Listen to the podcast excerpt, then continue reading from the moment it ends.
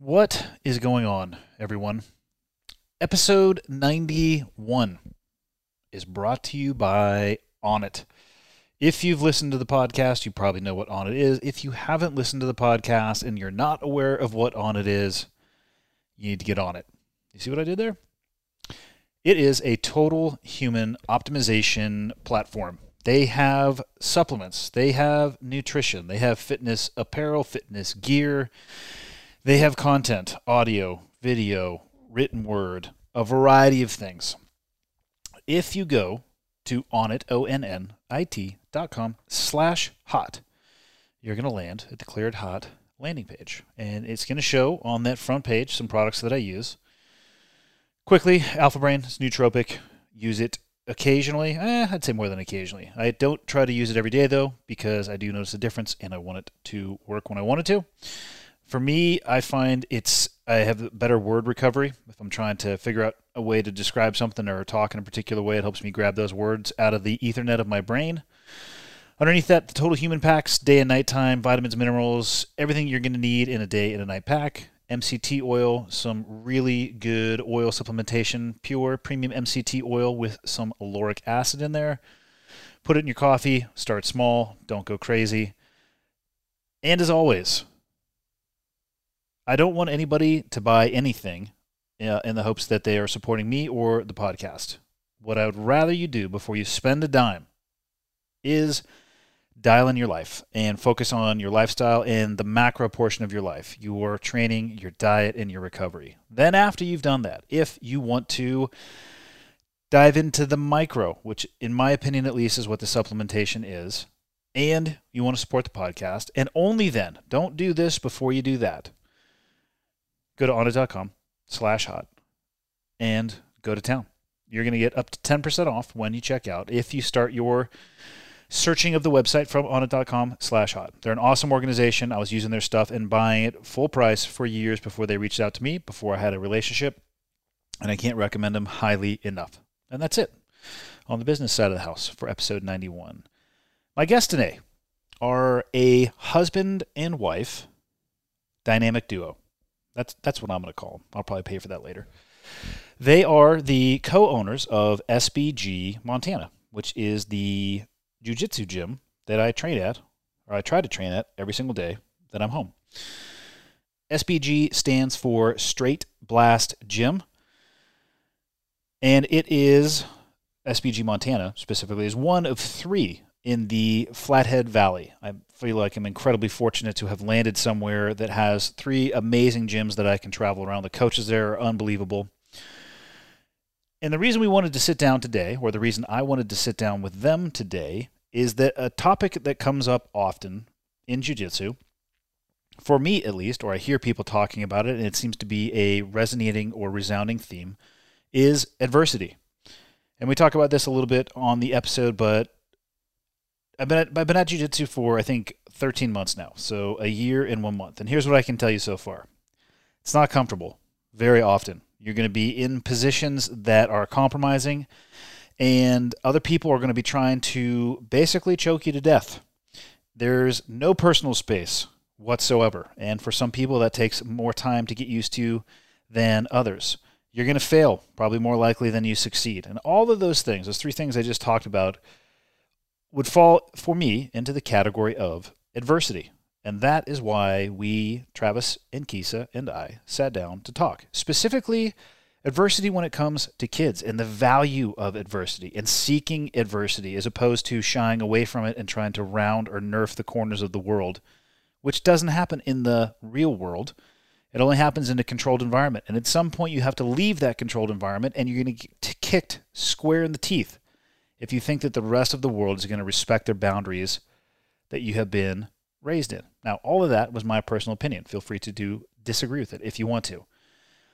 One of the things I love about SBG and specifically the SBG gyms in the valley, the Flathead Valley where I live, is they have an amazing kids program designed around adversity and not running from adversity, tackling adversity. And I'm just going to shut up at this point because Kisa and Travis do a much better job talking about the program, why they created it, the impacts they've seen in their own kids. And we talk about a lot more than just children's adversity as well. We talk about, you know, it's easy, I think, in the world of social media to portray only the highlights. And I've talked about this before, where if life is a sine wave, you only talk about the peaks and you kind of disregard the valleys. I really appreciate people who are willing to sit down and talk about both sides of the coin, the good and the bad. As far as my life goes, there's equal, if not more bad than good. And I think the difference is some people are just not willing to address that, especially in a public forum. And again, I'm going to shut up and let them talk. Episode 91 with Kisa and Travis Davison. Enjoy. Okay, got the red smoke. Gun run north and south, west of the smoke, west of the smoke. Okay, copy. West of the smoke. I'm looking at danger close now. Come on with it, baby. Give it to me. I need it. Get cleared hot. Copy, cleared hot. Where would you like to start, Kisa, on your very first podcast ever? Well, I'm going to take another sip of coffee. Let's start there. Good. Dudley would approve. He's he's crushing you right now, Travis. He's up by at least four. Uh, yeah, but uh, But then we I have got- next I week. got something special next week. What's next week? I'm So- going out to Proctor to do a podcast with Frankel and possibly my brother. And uh, I forgot to tell you that Philippe's coming in too, so it's going to be Dudley's dead. Dudley's dead. Yes, but Dudley's he's the number one return guest. I think. I know what we want to talk about. I think we should start with how you guys met and your journey through jujitsu. Start tell. Okay, let's do it. I don't think that's a good idea. I'll let. I'll even let you tell the story. Tell I'll- uh, I'll- because here's the thing, right? Okay, I'll tell the Obviously, story. it it was it was a mm. fairy tale. Everything just fell in together. There was no struggle, no hardship whatsoever. Tell us the story of how perfect it was of um, creating the gym and how Oh, okay. We'll fast forward to that part. you can tell you can tell whatever story that you would like to tell. Once upon a time, a long time ago, in a land far away, This is how all good stories start, by the way. I met. Well, he wasn't that handsome. I'm still not. When I was talking about my boyfriend at the time, Oh, that's messed up. I was dating this guy named Chris. Yep. who introduced me to Travis and in fact insisted that because he didn't want to go to see the Reverend Horton Heat one night, uh, he said, Well, you should call Travis because I'm sure Travis is going to that show. And then we got married, had four kids, and here we are. Perfect. She left a couple. I was going to say, did you want to fill in any of the gaps, Travis? we, we could. You, we would take up the whole podcast if we were to tell the actual story, but Well, I I'll- want to I'll tell a little bit the- of it because I know we're going to talk about adversity and For sure. kids and all of that, and obviously everybody's life is filled with adversity. And I think the story of how we or how you guys ended up here and creating the gym and the move, all that stuff is awesome, and it Yeah. ties. so I'll kind of skip over the the relationship stuff then because I, I, I it's a cool story. It's kind of sordid, but uh, I don't think it's important for what we're talking about. So ultimately, what happened is um, Kisa and I met. I was uh, just graduated uh, college in Eugene, Oregon. Um, she had graduated from KU and was Rock Chalk Jayhawks. moving to Eugene. Uh, her boyfriend that she mentioned, Chris, was doing undergraduate research in the same lab as me. Um, Because your degree is in biology, right? Correct. Yeah, it, it was. Uh, we worked uh, in physiological ecology together, working on pitcher plant mosquitoes and pupation in pitcher plant mosquitoes based on circadian rhythms, and it was. Anyways, um, so so many questions. here's the thing: is uh, so I, Can't I, you just see Travis in a lab coat? I quickly discovered that uh, academia was not for me. I'd been accepted to get my PhD at the University of Virginia in Charlottesville. Um, I'm just going to say that if you you had a master's, right? No, I got a bachelor's degree from the University of Oregon, and then I was going straight into a PhD program at, at the University of Virginia. I'm not going to say that that's quickly realizing that academia is not for you. Well, yeah, I was a slow learner, but you eventually realize for me in high school my first day of high school i realized that academia is not for me. It was like Yeah, that, but you that look- was quickly. you, you learn faster than I do. maybe at some things. Yeah, and uh, and and Kisa and I met, and the funny thing was, did a full 180. So I went from a full ride scholarship and stipend to uh, working graveyard at Chevron, pumping gas, and uh, tattoo apprenticeship um, Kisa and I moved to Portland. Um, we got married. Uh, Kisa, within the first month of marriage, got uh, pregnant with our first child, uh, Ted. At that point, I was sweeping out houses on construction sites for eight dollars an hour. We were living in an apartment, and Kisa was doing uh, temp. She started out as a temp, uh, a temp through. I can't remember the name of the company. GST, GST. the And- telecom company. Before that, I worked. I was in education, and when I was at the after KU, I was at the University of North Carolina working on a literacy grant through AmeriCorps. So I had a background in education. So we um, had Ted. Uh, I'd worked my way up from sweeping out houses to uh, superintendent, where I was actually running the entire job site. So I was a, a big step up. And Kisa had landed a full time job at New Edge Networks in Vancouver, Washington, and I think that was doing DSL, um, startup company.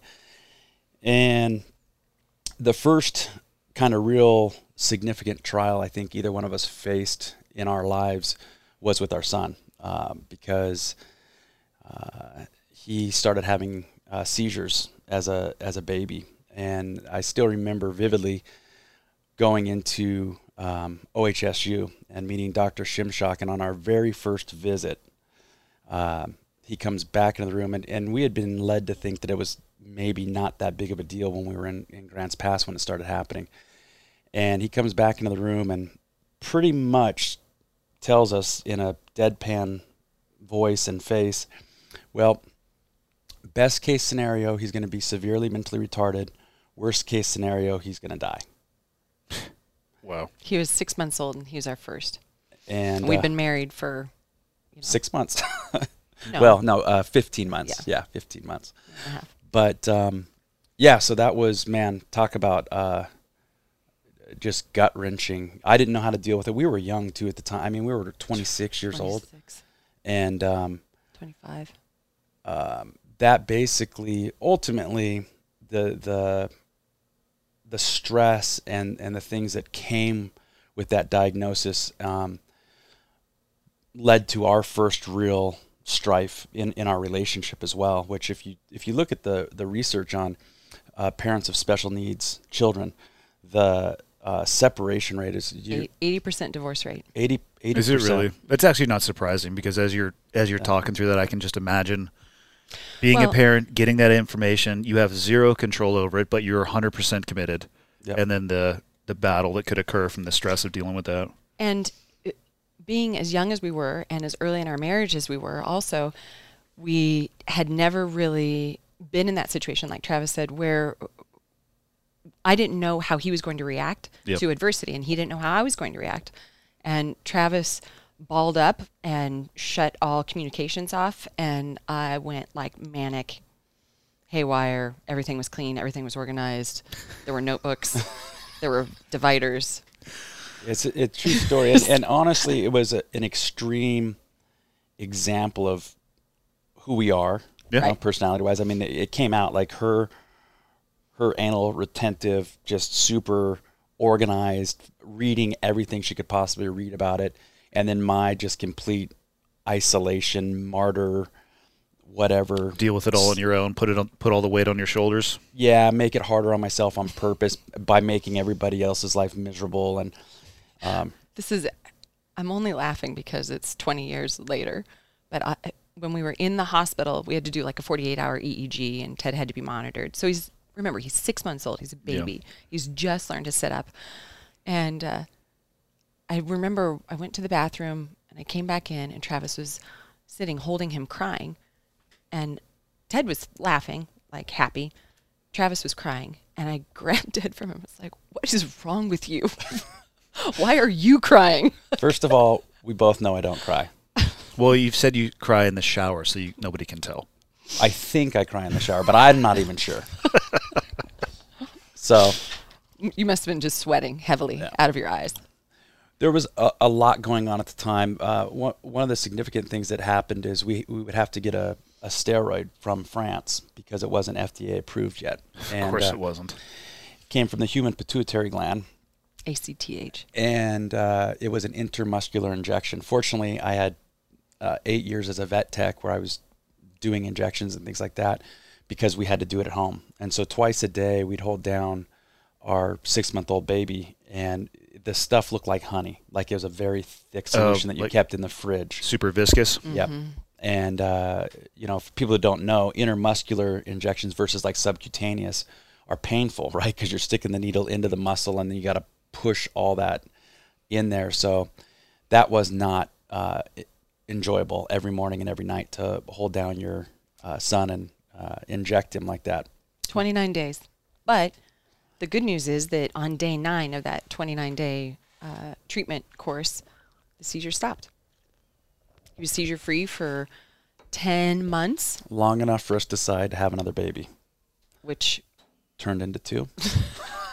so I'm halfway through a pregnancy with twins. Ted starts having seizures again. with a vengeance. He uh, It was awful.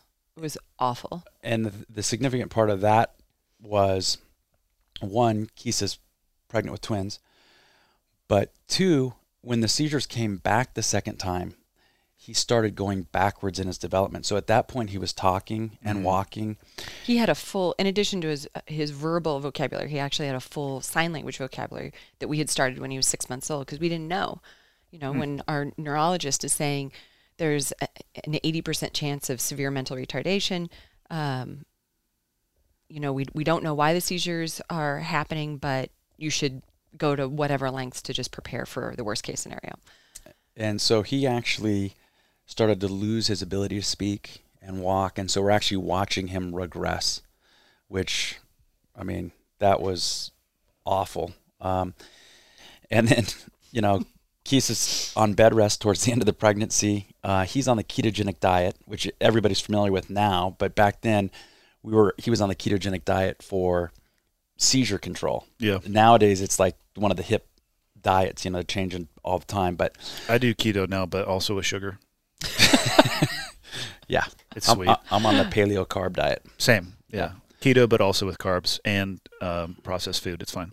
It's fine, I'm sure. M and M's, whatever. So we had a, a scale at home, and uh, I had had to weigh out all his meals. He was in daycare at the time because I was working full time, and, and, and she was on bed rest. And um, man, it was just every day was was a challenge to the point where I look back at that phase of our life, and honestly, I can't even remember most of it because it was just such a blur. Yeah, you guys were in the trenches. Yeah. the the uh, ironic part of that was that remember how we dealt with it the first time, right? Travis went into isolation. I went into hyper organized control mode, and then when they happened the second time, I couldn't get out of bed. I was allowed one hour out of 24 hours out of bed total. So I had to be horizontal the whole time because at that point I was only 26 weeks pregnant, and they wanted to at least wait till I was well, they wanted me to, at 38, but that Yeah. wasn't going to happen. And so this guy who wants to be in isolation, now he's got to be the hyper organized control mode. And it was by circumstance that we couldn't go to our old evil ways of managing stress. So Yeah, and, and I should, you know, in full disclosure too, mention I we left out a big piece the first time he started having seizures, which is we pretty much were going to get a divorce. Um, I think th- the conversation already started. I know Kisa had already met with an attorney. Um, I basically told her no, um, like this with his arms crossed over his chest. and that's, we that's a serious and no. we spent a few thousand dollars on marriage counseling. And honestly, I think that was um, probably one of the the biggest factors in us then being able to have a healthy relationship going forward. But it, you know, I, I think had we not spent that time with that counselor and really put the work in up front, because people don't know marriage is Fucking it's hard. hard. It's Is it super okay hard. To- Is it okay? This is the internet. Okay. You can say whatever you, You can say want. whatever you want. Yes. I don't cuss, so it does. I don't cuss on the podcast because I don't cuss in real life. But Yeah, me neither. um, so yeah, with that, you know, she's ready to move out, and you know, it was it was a disaster. Um, You guys were still in your mid to late 20s at that point? oh, that was the 26 when we 26. Yeah, we got married at 24, Ted at 25, divorce number one at 26, the twins at 27. Yep. Divorce number two at 28. And the twins, Joe at 29. Are you picking up a pattern here? the, the, the twins were something else too, right? Because they were Holy shit. premature, and uh, it's the weirdest thing because when you you have a baby, normally you cross your fingers and hope they sleep through the night. When you have premature twins, you're instructed that you have to wake them up every three hours. So whether they're Really? sleeping or oh, every two, was Every it? two hours for the first month. and to eat. feed them. Oh, So that sounds amazing. it was. As Kisa makes the poke herself in the eye motion. You don't have a sound effect for that. I don't. I'll, I'll get one though. Yeah.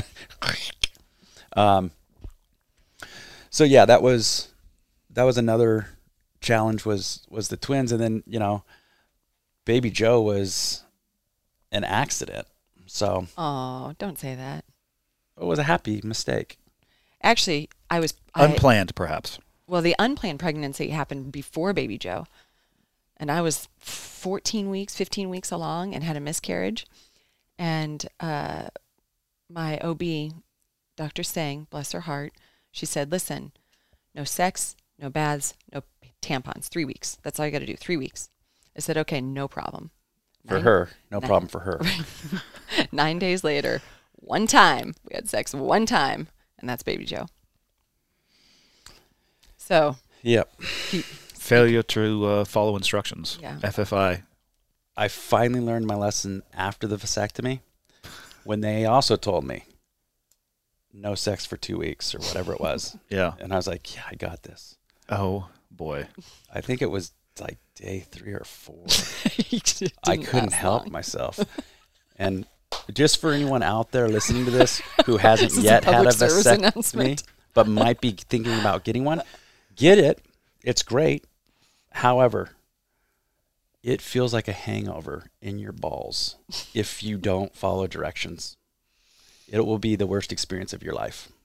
A hangover in your balls. Yep. You know that kind of throbbing headache Yeah. that lasts all day? That's the one.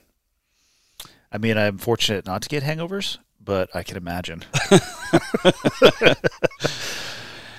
And uh, so, in parallel with all that, so so we've got four babies now. So we have four kids under four. And wasn't there a move somewhere Yes, in here as well? So that's coming, and they're all in diapers. They're all on formula. We're just both of us are just working our butts off. We we started our own business at this point. Because that seems like a smart thing to do. yeah, because you know that's how you get rich. yes, I believe that's it's a one step uh, strategy. Start business, get rich. Yeah. So we started Nidus Homes in uh, Camas, Washington, and things were going great for a while, and it felt like everything was growing, and it was too quick, and uh, we weren't, you know, being vigilant and, and doing. we were 29. We weren't capable of doing all the Yeah. things within the business that needed to be done, and we weren't smart enough then to hire people to do the things that we couldn't do. Uh, ultimately, that uh, business went out of business. Um, Which is extremely common. and Well, and it also coincided with the big housing bubble. Uh, back in probably the 06 to 08 06, range. yeah. Yeah. and um, so um, we felt like failures again. Um, and this was the kind of the third divorce period because now Joe's a baby and we're both kind of depressed, uh, angry. I think we're, we're blaming each other a little bit A lot. for the I failure. mean, it was Like, mostly who- your fault. I mean, because we were working together, right? And that's the that's the other. So we're married. We start a business together. It's a bunch of silly stuff. Um, ultimately, that's what led to us coming to Montana. At that point is when we, um, I, I went back to work for my dad, um, and Kisa started selling real estate. Well, she was already selling real estate, but she made that her focus. And uh, then we had an offer to come to Montana and build a subdivision in Evergreen. And Kisa could list all the homes, and I would get a percentage of profits. And I got a comfortable salary and a truck and a gas card and, health insurance, for my kids. And we're like, yes. Let's go to Montana. And nobody knows us here, so there's no embarrassment. We walk into a supplier, they're like, "Oh yeah, you're the guy who went out of business." And Now let's let's backtrack a little bit because it, it is, I mean failure is embarrassing and there's some there's a lot of shame wrapped up in that especially when there's For some people, there is. Others will fail and they skip the shame part, which is why I think they repeat their mistakes over and over again. for sure They don't have that reflection period where they it hurts to the point where they don't want to leave their house. So they just wake up and say, "Oh, screw it! I'll just do the Screw same it. thing again." and it's when there's money involved and money that you owe people involved then uh, for us that was probably the most shameful part of it we always make good on our word and then to know that we couldn't that we you know we were so strapped and, and i think also being at that age it's hard to see much farther than today in the future. So when we moved to Montana, actually when we shut down Nidus Homes, we had almost half a million in debt. And by the time we moved to Montana, we had paid it down to where we had 21,000 I think was left. So and we had to go you know that was the the the part that was so hard and what you're talking about with reflection there was no way for us to avoid it because basically what happened was we had homes that were almost complete that were spec homes that were for sale and we were relying on the sales of those homes Yep. to make good on our debt. Well as subs and suppliers they have lien rights on these projects. So i basically had to drive and sit down in person face to face with these guys and say look i'm going to pay you what i owe you but trust me please don't lien this job. The only thing they had left would be to put a lien on that house to ensure that they eventually got paid. But if they did that Kisa and I wouldn't be able to to sell the house Yep. and we wouldn't be able to pay them ourselves and nobody leaned any of our projects but I'm no, one. that wasn't a lien. That was we had one supplier, and it was for like the smallest amount. It was like forty eight hundred dollars or something. It was I, I could just say who it is because they went on a bit Almega, Almega. Almega doors and windows, and uh, they sent us to collections, and so Fuck we had those guys. we had uh, we had that. So I dealt with the collections company when we moved here, got them paid off, but um, it was sitting down with like my excavator, sitting down with my uh, lumber supply person, and basically just asking them for mercy Yeah. you know, and that was really really hard. Um, and fortunately for us, they they had faith in us. They they trusted our um, word, and we were able to pay them all off. And it, and it was a it was a long process. So it wasn't it was not something where we could be like, okay, bankruptcy done, and let's go start something else. Yeah, put it in your rear view mirror and just mm-hmm. plant your flag somewhere else. No, Yeah. it wasn't. Unfortunately, it wasn't that easy, or And fortunately, but Fortunately, and, and part of that was because it was the excavator. So it was him, and we know his kids, and we know his wife, and we know these these individuals who own these companies. And the last thing we wanted to do was to screw them because Yeah. of our bad decision. So we learned a lot from that. Yep. I'm glad it's over with. and so we got up here and and um, thought fresh start you know the hardest part for for me and i and i i think kisa as well because she had a really close yoga instructor in Camas um, paul and and that became that got her through the depression of The uh, outlet. Yes. And for me, of course, I had jujitsu and, and I had Matt Thornton and my brother and, and my circle of friends. Were you doing jujitsu all through the story that you guys have told so far? He or the timeline? I Yeah. wasn't yet. Uh, yeah, you she- were resistant though. Well, We'll get to your resistance later. but she was doing yoga in place of where, Yeah. where I was doing jujitsu. She was doing yoga. Now, not on the same scale because that was another divorce that almost, you know, there's a whole nother story about how much time I spent at the gym, the gym back then and, and, and away from the house and, and Yeah. stuff. 32 hours a week, but who's counting? Well, I saw a good meme the other day that said jujitsu is just involuntary yoga. So they're tied. Yeah, It's true. it's the subtle art of folding clothes while people are still in them. exactly. which, which makes it more powerful than yoga. Yoga, you have Oh, here we go. it, yoga. It's hard. Like Physically hard for sure. it's physically hard and mentally hard. You can achieve the same place, but in jujitsu, you have no choice. Like what you just said is why jujitsu. It's easier to get into zen with jujitsu because when I jump on top of you, you can't help but stop thinking about your grocery list. In yoga, they say, okay, quiet the fluctuations of your mind. And it's like, unless somebody's trying to kill me, yeah, it's tough. I do. can't quiet my mind. And so jujitsu for me was way easier because there was no space in my head for an hour while, you know, choking or being choked. Your toughest opponent is always you. Right. And in yoga, that's the only thing you have. That is your only opponent. So it makes it a little bit more difficult. It's Well, not- my lack of flexibility would also be an adversary. Yeah. that that and it's really embarrassing when there's like a 70 year old lady in there crushing handstands and I'm shaking and sweating. That's not cool. That's actually my favorite part as an instructor. uh, so then we get to Montana and everything's good. We got a sweet deal. We're building things back up. We've paid everybody off. Like we finally are back to kind of liking each other again. Uh, kids are doing great. I had started teaching jujitsu on the side. You know, I got a little circle of buddies, and um, we're having UFC parties at the house, just like the good old days in in, in and Portland. Then, and then 2008, the market f- finally actually falls apart, completely falls apart. So we get a phone call the Tuesday before Thanksgiving that he's lost his job, all of the benefits, the salary, everything. And I'm not selling anything. It's the dead of winter in Montana. And I'm new to town. There's no relationships. We're not building any houses in the subdivision. Yeah, we Like- moved here not knowing anybody. I didn't even know Montana existed. Like when they said Kalispell, I was like, "What the heck is Kalispell?" Two years ago, July 1st, we crossed the border. I didn't know anybody either. Well, we knew Yeah. one person, uh, Jamie's aunt, who was the head of the human resources for the school district. Oh, Other right. than that, I was like, hey, Montana, what's up?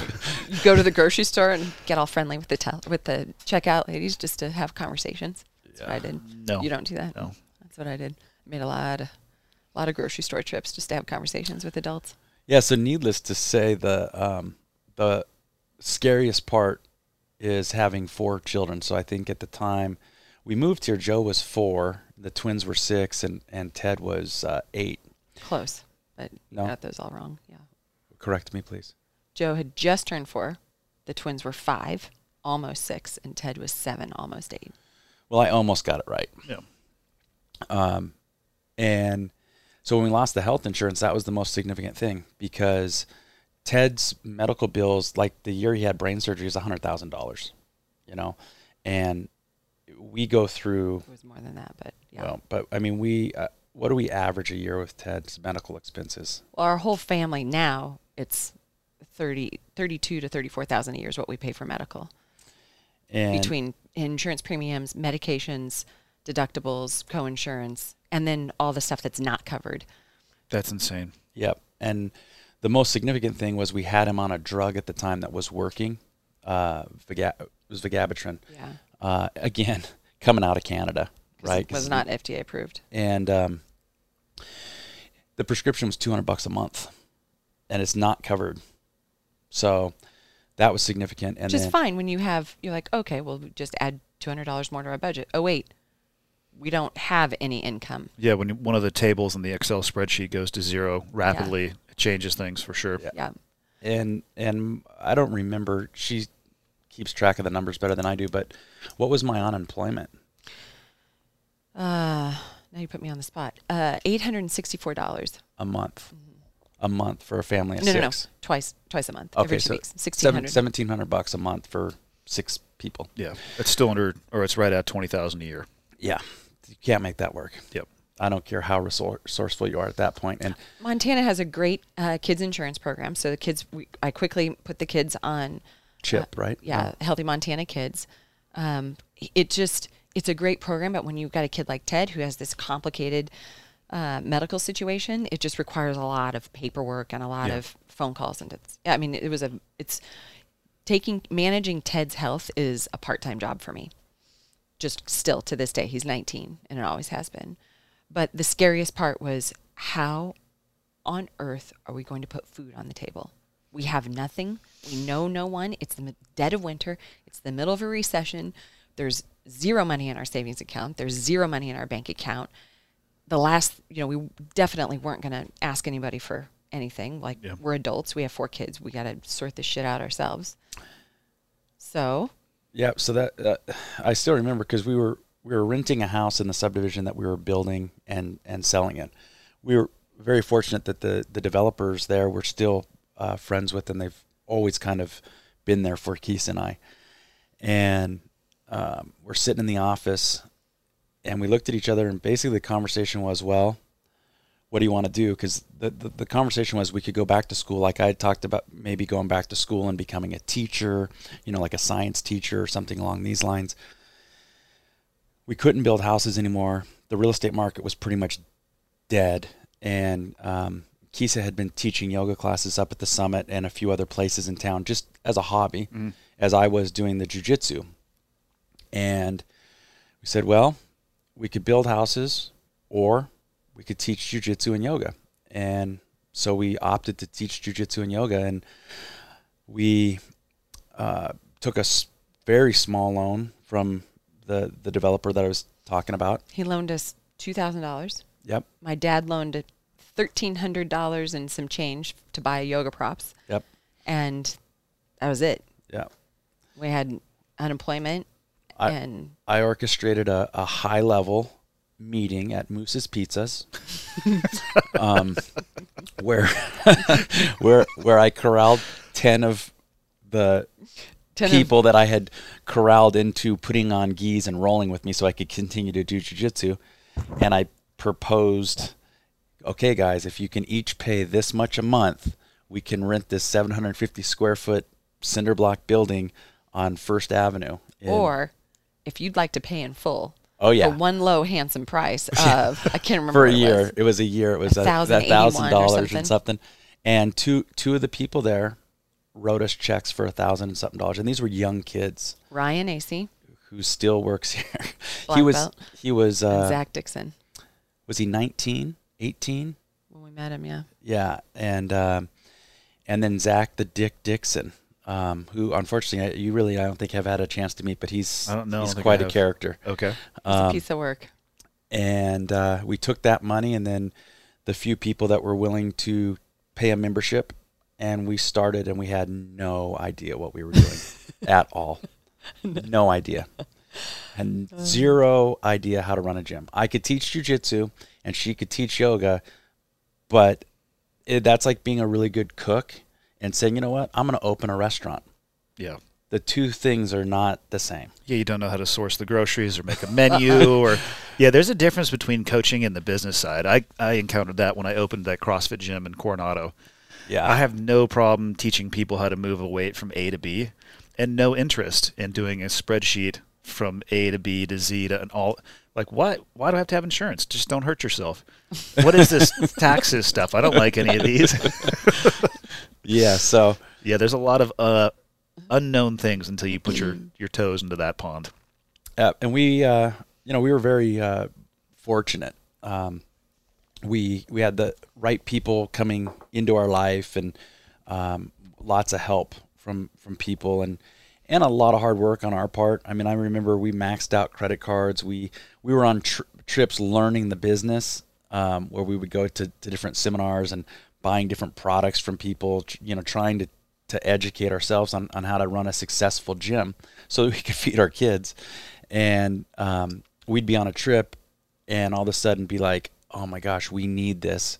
Keith would get on the phone with the credit card company and like, can we extend our limit like twenty five hundred dollars? And gladly pay you on Tuesday for a hamburger today. so we maxed it out, and uh, you know, it worked. You know, it, it, it's a funny thing when you invest time, effort, and money into learning something, um, it actually pays off eventually. But it's not overnight. You know, it's been it'll be 11 years this December.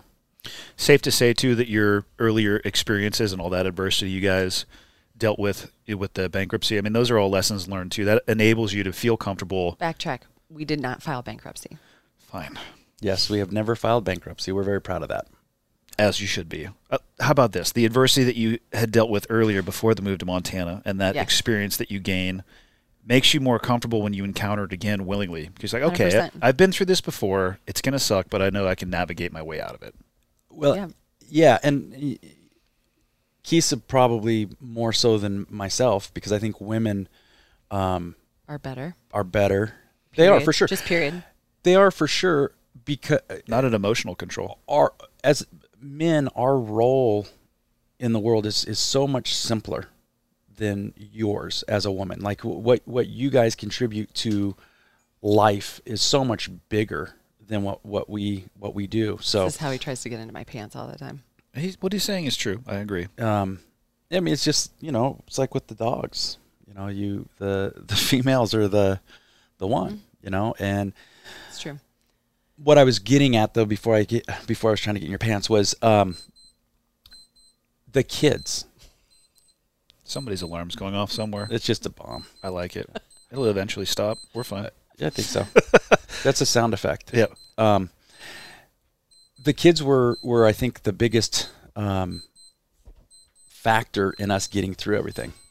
What? Where is that coming from? Now it's a, one of our stopwatches that has an alarm set. Does it ever go off, or do you have to push a button? Well, You might want to find that.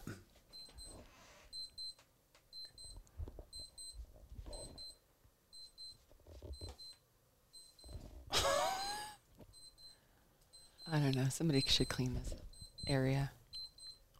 There it is. I found it. That's not it. It's coming from this area. this area.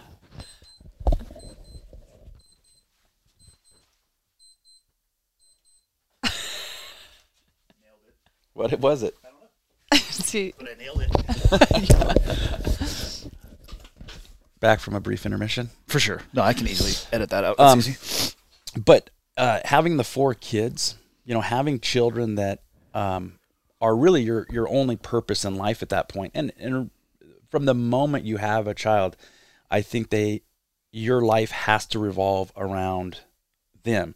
That's now your role in life is being a parent to that child, and in our case, four children. Which is something I think, uh, I mean, we interface with hundreds of parents Mm-hmm. on a daily, weekly basis. And parents who have their kids enrolled in our programs and parents who don't have their kids or maybe come and test them out. And it's easy to see in a brief conversation. I can tell 30 seconds into a conversation with a parent are they devoted to that child or is that child an appendage to their life?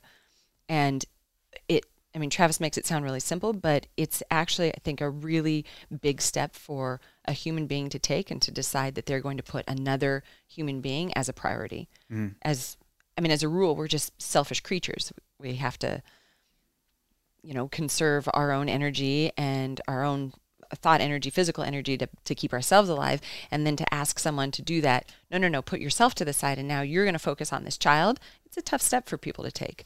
What are what are the things that you hear people say that allow you to be able to make that determination, whether they're the priority or the appendage?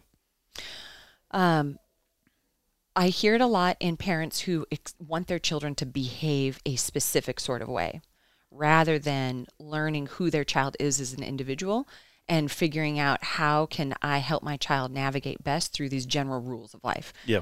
I mean, you know, we all have kind of agree- we have agreements as a society. Okay, we're going to do this, we're not going to do that. Um, but I don't agree with some of those agreements. As a side note, like not killing people randomly. I Well, don't. not random. I don't. I'm not saying I do. have never killed people randomly. I think, but that's a general rule that I think we can all agree on, right? Yeah. Sometimes. But it's, you know, parents will often feel embarrassed for their child's behavior. And that tells me that that parent is too entwined with, with that child. We see it a lot in kids who um, are on the autism spectrum too. Parents are embarrassed for what their child is doing or how their child's behaving. And, you know, all of us as coaches, we just, we're like, no, this has nothing to do with you, actually. Yeah. We're here for your child. Or, oh. yeah, and, and even in a more extreme case, it might not even be a child that has behavior issues or is on the autism spectrum, but you know, there's a class of 15, 20 kids, and us as the coaches on the mat with the kids aren't really even noticing it because we're, we're looking at all 20 kids as a, as a group, and those parents are only looking at Yeah. one out of 20. And so everything that that one out of 20 does even remotely wrong, they're picking up on. Whereas the rest of society, not just the coaches, but the other parents in the lobby, they're not even noticing because Right. they're doing the same thing with their own child. So, My my favorite is when a parent will say, "Well, it just doesn't really seem like you know little Johnny's paying attention for for the entire class period." Well, yeah, he's five and he's a boy. and five year old boys, if I can get them to pay attention for 50% of the time, then that's fantastic. And when it looks like they're not paying attention, they actually are paying attention. They're just picking up on uh, information differently than we do as adults. Well, I'm in my 40s and I can't pay attention the whole time. It's not like it. But you've learned how to kind of uh, uh, mask your inattentiveness, whereas I hope so. well, most of the time. Whereas kids, they don't. They don't know those rules yet, and so they're still learning them. But feel like we got off on a tangent. No, tangents are good. I, I'm assuming when you started the gym, there was there a kids program initially, or were you focusing specifically on adults? Because it can't be the same We started. for a young child as it is for somebody in their 20s, 30s, 40s. well, funny thing, we thought it was. So we opened up a kids program that um, there were four kids. Uh, Ted, Stella, Ricky, Joe were our first four students, Awesome. and They were voluntold, I suspect. yeah, Often. Often. yeah. yeah. and they our curriculum was pretty much whatever Travis was teaching the adults that week he was just teaching the kids the same thing and we threw in some games we actually Luis Gutierrez um, years and years ago filmed a couple of DVDs play is the way and the whole concept is uh, you know we're just primates and we learn by playing so let's work these games in to the curriculum and it breaks up the time, but you also get gross body movements. Yeah. You know, a lot of It hides Well, the and- skills and- you're looking and it- for in an entertaining fashion for the for kids. sure. Yeah, and it and it exists in the uh, animal kingdom too, right? So, um, if you look across the board at at you know puppies, kittens, you you you name it, um, they're learning to hunt through play as they're young. They're they're learning all these important skills, but it's all disguised as play. Um, and I don't know if it's necessarily even disguised. It's maybe that's just their brains are being wired, and that's maybe the best way to to make those neural pathways is through play.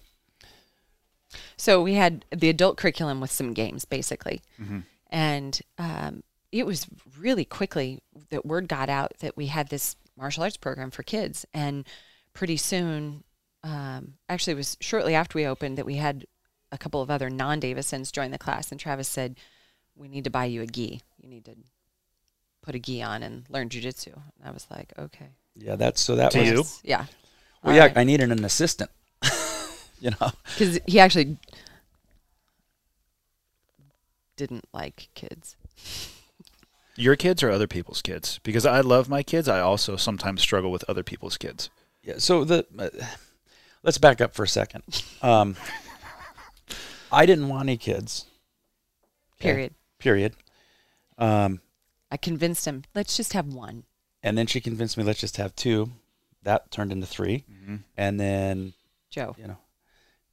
But in addition to that, where I was learning jujitsu with Matt Thornton at uh, SBG in, in Portland, Oregon, there was no kids program. So he was running a martial arts school, well, an MMA gym back then. Exclusively for adults. Correct, which is super great. But if you're trying to grow a business, if you're trying to create world champions, you can't start with 26 year olds. Yeah. I mean, look at all sports across the board. I mean, they start wrestling and football at four and five. Yeah, they're peaking in their late 20s, early 30s. Correct. Yeah. So, um, Matt and Matt would admit this. You know, you can get him on the podcast and tell him, "Hey, Travis said you were a terrible business mentor," and he'll say, "Yeah, you're right. I was back then." So I didn't have the best blueprint for how to run a successful martial arts school. and I didn't have any blueprint for running a kids program because the gym I trained at didn't even have one. And so at the time, Keith and I had enrolled um, Ted and then Ricky and Stella uh, with Mel Locke in Camas, Washington, who had a kids jiu-jitsu program because I knew that jiu-jitsu was important for children.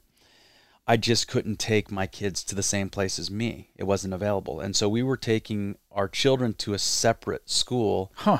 at the time that we lived there because I wanted them in there. Yeah, you saw the value of it. Yeah. And so we're paying to have our kids learn jujitsu from somebody else.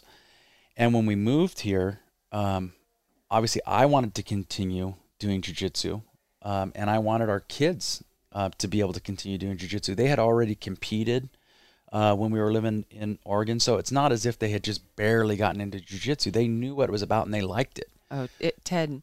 The world revolved around jujitsu for Ted.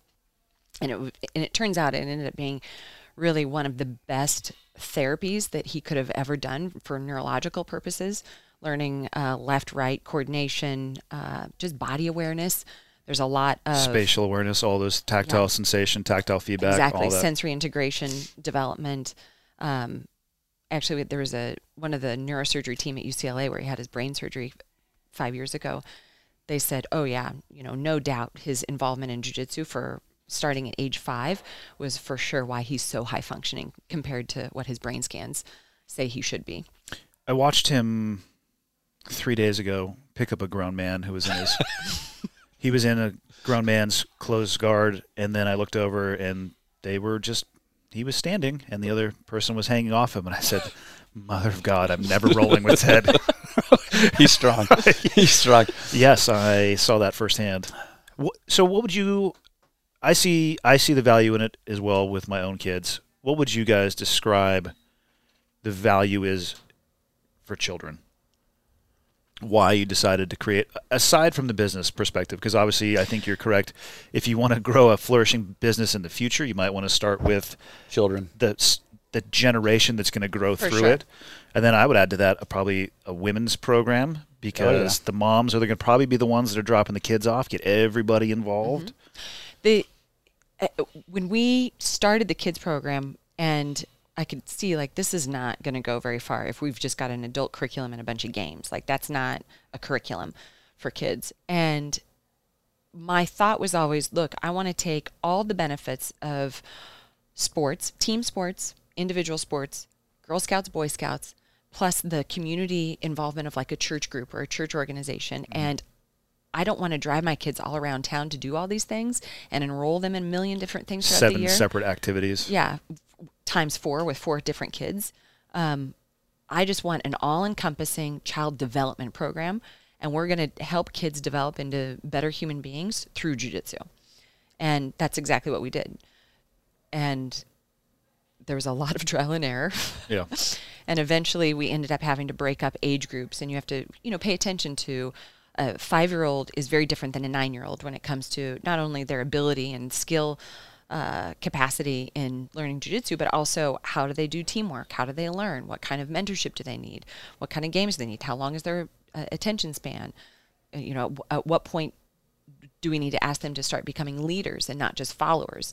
So the program that we've put together over the better course of the last 10 years is that it's a child development program. Yes. The benefits are not I mean there's some very obvious physical benefits that we all even get as adults. Um, learning how to hip heist was one of the hardest things. I think it took me 3 years to figure out how to switch my hips. I just was not very good at that.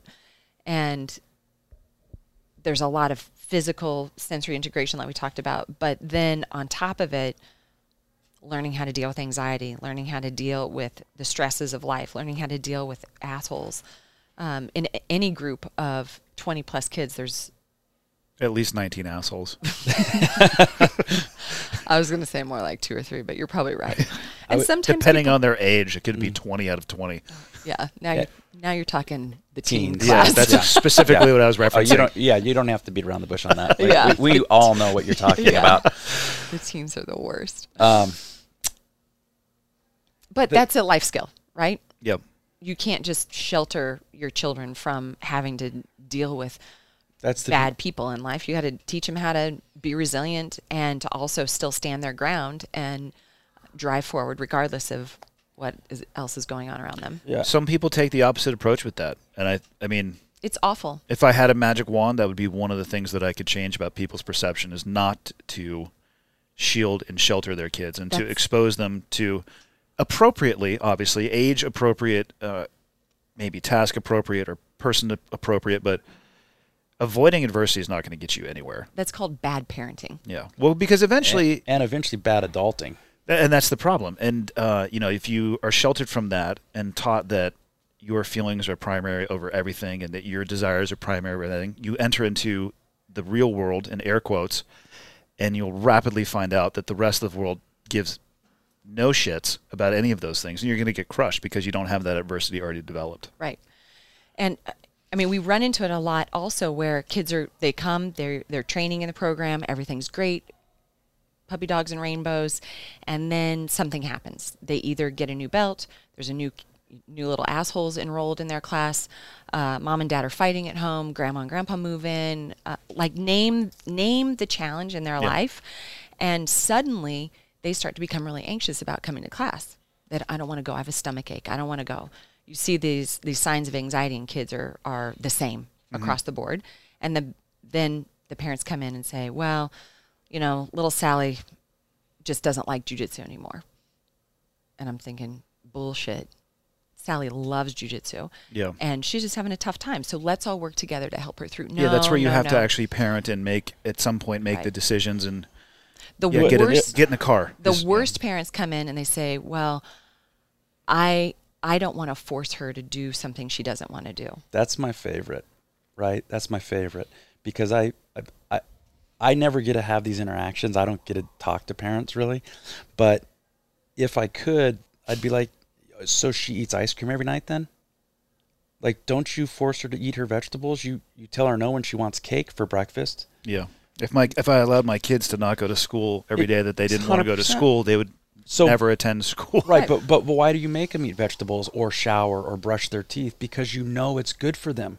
So Yeah. whether they want to do it in that moment is not the point. And and uh, and back to what you were saying with um, becoming an adult who then gets crushed in the real world. That's going to happen too. Because guess what? When you're supposed to be at work, you're supposed to be at work. Yeah. You know, if you, I get it. You don't want to wake up at five tomorrow morning, but you don't have a choice. And so just follow through and, and children learning that, okay, I've got to do this anyways. It's the right thing to do and I'm going to do it. And, and that's, that's a, a, a big piece of it too. And what we what we cheat our kids out of when we succumb to that kind of if you just look at for the surface, they have a stomach ache, they don't want to go. They're crying, they don't want to go. Something happened, they don't want to go. They don't want to go. Okay, fine, we won't go. That's not the actual issue. The issue is usually something else. They're maybe they are having bad interactions with another child on the mat. Okay, let's deal with it. Yeah. Maybe they are, um, you know, having a reaction to whatever fighting is going on in the house. All right, let's deal with it. Yeah. And so easily parents will, bad parents will just say, oh, it's the thing they don't want to do that's the problem. And I can tell you hands down, it is not our program. Because our program across the board, not just in our Montana gyms, but across the world where this program has been implemented, the program is solid. The coaches are solid. The curriculum is solid. The games are solid. The jujitsu is solid. Now we have to help kids stay involved and learning how to deal with it it's so I feel like this is really gets thrown out a lot uh, around a lot these days learning how to deal with adversity um, but the next step I want people to take in this thought process it's not just the adversity of the situation it's everything that's going in, on in your head that makes that situation adverse so not just the stress of the situation but the stressors that you're putting on yourself in your mind so typically when kids break down it's because they feel a sense of insecurity is it insecurity because they're not sure are mom and dad divorcing? Is it insecurity because they don't know what's next? Is it insecurity? I had two spider monkeys yesterday have meltdowns because they looked at the counter and couldn't see the parent that brought them. And I said, it's okay. You know, they're going to be back. We do this every Monday and Wednesday. Hold my hand. And so, me as a coach being able to help them through that and to see them through to a, a, a period of success. See, you did it. Okay, now you can do it next time. It's huge. And you guys have been at this a while too. I mean, so I'm s- assuming you've seen people. How old are spider monkeys? Five to seven. You're a saint for doing that teaching. That's Like- what, uh, I, that's I, so I can give you a spider cute. monkey story from yesterday because I Kisa does spiders up in Whitefish on Mondays and Wednesdays, and I do spiders here in Kalispell on Mondays and Wednesdays. Spiders are actually the best They- that's group. the it is the best age group. I have to I have They're to agree still really that. cute and snotty. They're they're old enough that they have some coordination. They're not like the micro monkeys where their head's so big that they get going, and it's like whoop. like watching a micro monkey do a break fall is painful, right? Because it's everything's head first. It's just mostly yeah, a fall. they're just top heavy. They just, their heads bounce off the mat. But no, the the, the five and six year olds um, are great. Their their personality. I mean, you can see the personalities at that age. Just they just beam out of the kid, and um, I had this one kid. I won't mention her name, but um, she is notorious for when she loses, right? Which there's ten kids in class. There's a good chance that she's not going to be the one kid that wins the game every single time. She throws the biggest fit. It's beautiful. Like she runs into the wall, bashes her head into the wall. These are padded walls, by the way, people. it's not exposed brick or concrete. and so she's gotten she's she, she what's awesome about it is she's gotten progressively better right to the point where the other kids expect it they see it they know her. My assistant coach kate in there she sees it. We make eye contact. Like here it goes here it goes. It's so great. And uh, i i'm bad about making jokes that go above the five year olds heads but my assistant coaches get. And so i'm like yep. And my, again, I can say her name. I, I want it really bad, but um, I was saying, well, see, we got to figure this out in here because when the boy that you want to go out with says, no, it won't be great if you smash your head into the restaurant wall, and you know, if you don't get accepted to the college that you want, you know, running into a wall is not going to fix that either. So, and so yesterday, she got out, and we were playing ship to shore, and I sent her to the wall, and she did it. She went to the wall, she sat down, and I was like, awesome. And I even told the other kids, I'm like, see, she's getting better. And I said, you know what? You're back in today. Free life because you actually didn't throw a fit today. And that's just a, a really small, small milestone. But, it's that can have an incredible huge. impact on the rest it- of her life. But it's it's it's hugely rewarding for me. Like it's the job of of coaching kids is so powerful and and and little things like that that happen every week for me are awesome. Like to watch a kid who struggles with her temper and is a poor loser or sore loser, watching and helping them work through that is awesome. Well, you guys have been at it long enough to see children, to include your own, go from very young to. I mean, your kids are you know essentially age-wise functioning adults. I'm, like I said, in my 40s, and I don't think I'm a functioning adult, so they're largely ahead of me. But it has to be it has to be rewarding and fulfilling to see them go through that journey as well. I mean, the impact that it has had on their life. For sure. Like uh, Gus is a good example. Little Gus, sweet little Gus. He's not little. No, That's my point. As I bet he start. You say that because he started out little. Yeah. He was one of the first ones, I think. Yeah. He was, uh, what was he, six or seven when he started? Yeah, I think so. And I, I have to assume that you guys get feedback from the parents too on the impact that it has oh on their yeah, life. for sure. What Yeah, kind that- of stuff do you guys usually hear from them? I have uh, one that sticks out in my mind, um, but we get a, a lot of them. In fact, we just got one when we sent out our surveys uh, this year. But we had one kid. He was probably at the time, and maybe still, was the most difficult child that I've ever dealt with. Uh, his parents were very intelligent people. Uh, his father was a, a doctor, um, and he was an only child.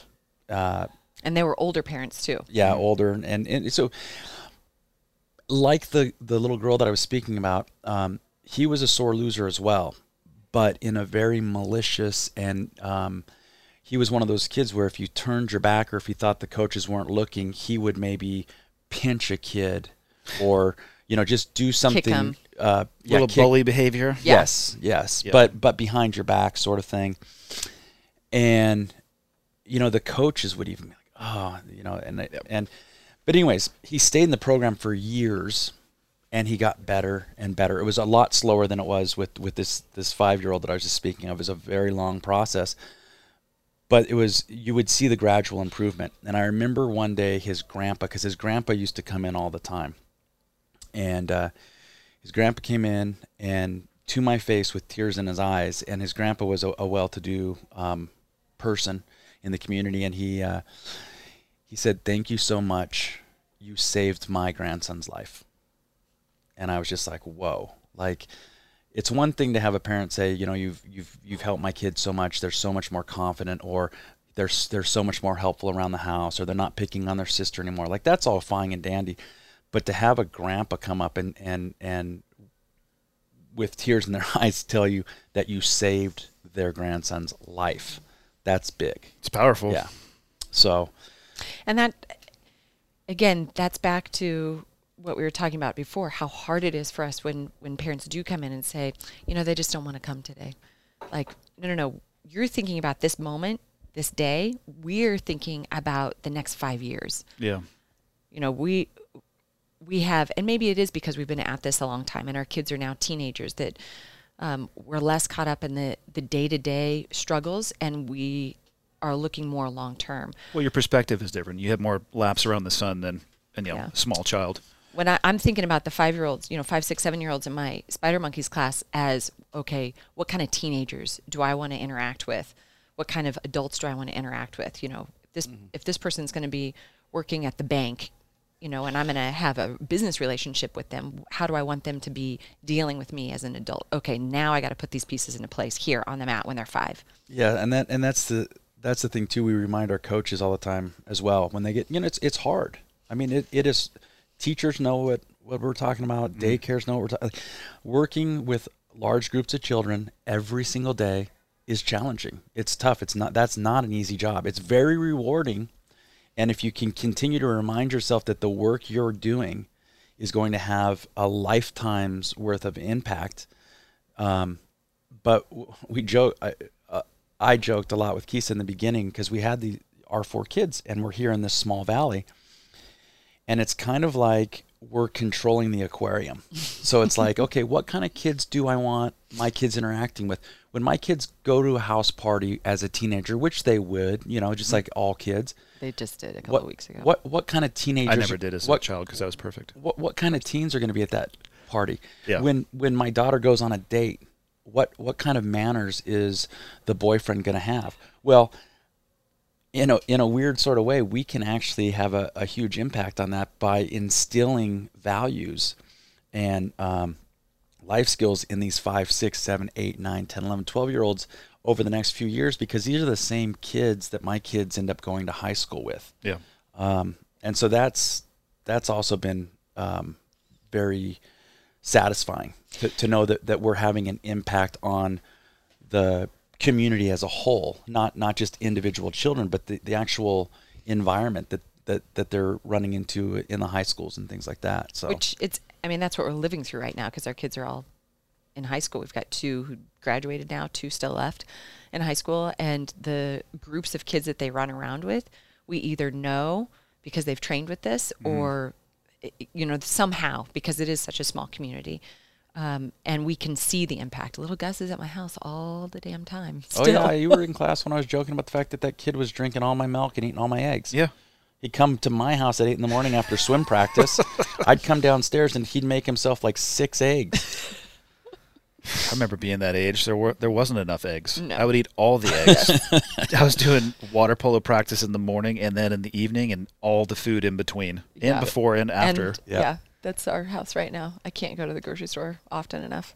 What would, what do you think the impact was on your own children? I mean, does it make you more confident as parents releasing them into the wild, for lack of a better term, because of the experience that they've already had and the fact that they are not going to shirk away from that adversity?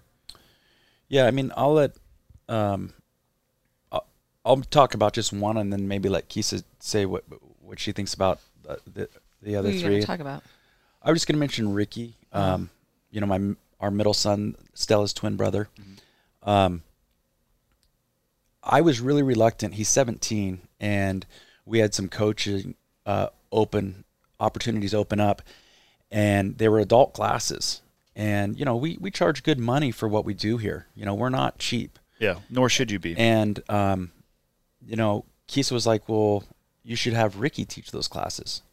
And my knee-jerk reaction as a dad, dad and business owner was, "No, he's only 17. Like he can't he can't teach the adult classes. These people are paying good money, and they're not going to want a, a teenager teaching them." And then one of my other coaches too, Coach Leah, was like, "He's the best, he's the best coach you have. Like, let him do it." And I reluctantly did it. Um, and it was amazing because I got text messages from like Mike and stuff going, "You should be so proud of your son. Like he commands the room. He is so confident. He knows what he's talking about. He's a fantastic coach." And that's when it hit me. I was like, "Oh my gosh!" Like he's a how many 17 year old boys? Because he's a boy. He's not a man. And how many of them could go into a room of 10 or 12 grown men And, and teach them how to fight and speak with authority. I mean, that to me was a hundred percent because he grew up doing jujitsu. He grew up in the gym. He grew up learning the life skills that are important to us. He, you know, competed multiple times a year for 10 years plus. Yep. He's been he's been training since he was five, and he'll be 18 in November. So, I mean, that's longer than almost everybody has been training. Yeah. So, Which means he's willingly and repetitively seeking discomfort, seeking adversity. Yeah. okay, every time, he- uh, every time he rolls with me, it's guaranteed discomfort. I will I'm- smash his face. Familiar with that also? because I have I have about I have about a year to two years left of doing that, so I'm going to enjoy it while I can. yeah. I know John Frankl always talks about how he's such a great training partner for the young kids and the teenagers because he knows one of these days, you know, they're going to be in a position to either grant him mercy or not. And I was like, fuck that. I will beat their asses while I still can. It's different when they're your own. I was going to say, as a parent, there's a part of you that just is like, I need to beat your ass now. I can't beat. Chris- and I Chris- can't beat any of them anymore. About two years ago, Chris Haueter imparted some wisdom too. I'm Not I, I- I hear smart things all the time. I just necessarily follow them. Um, he's like, be nice to the blue belts because they will be black belts one day. Yeah. So, I'm not.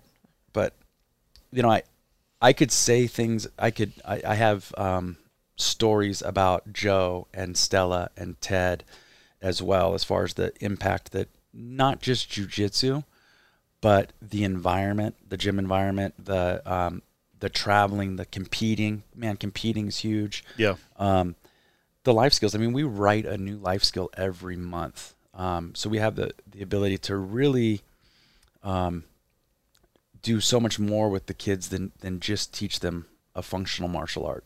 Um, but Yeah, Casey, can you break down the, the program and how it's structured? Or Oh. tell me more about your kids, too.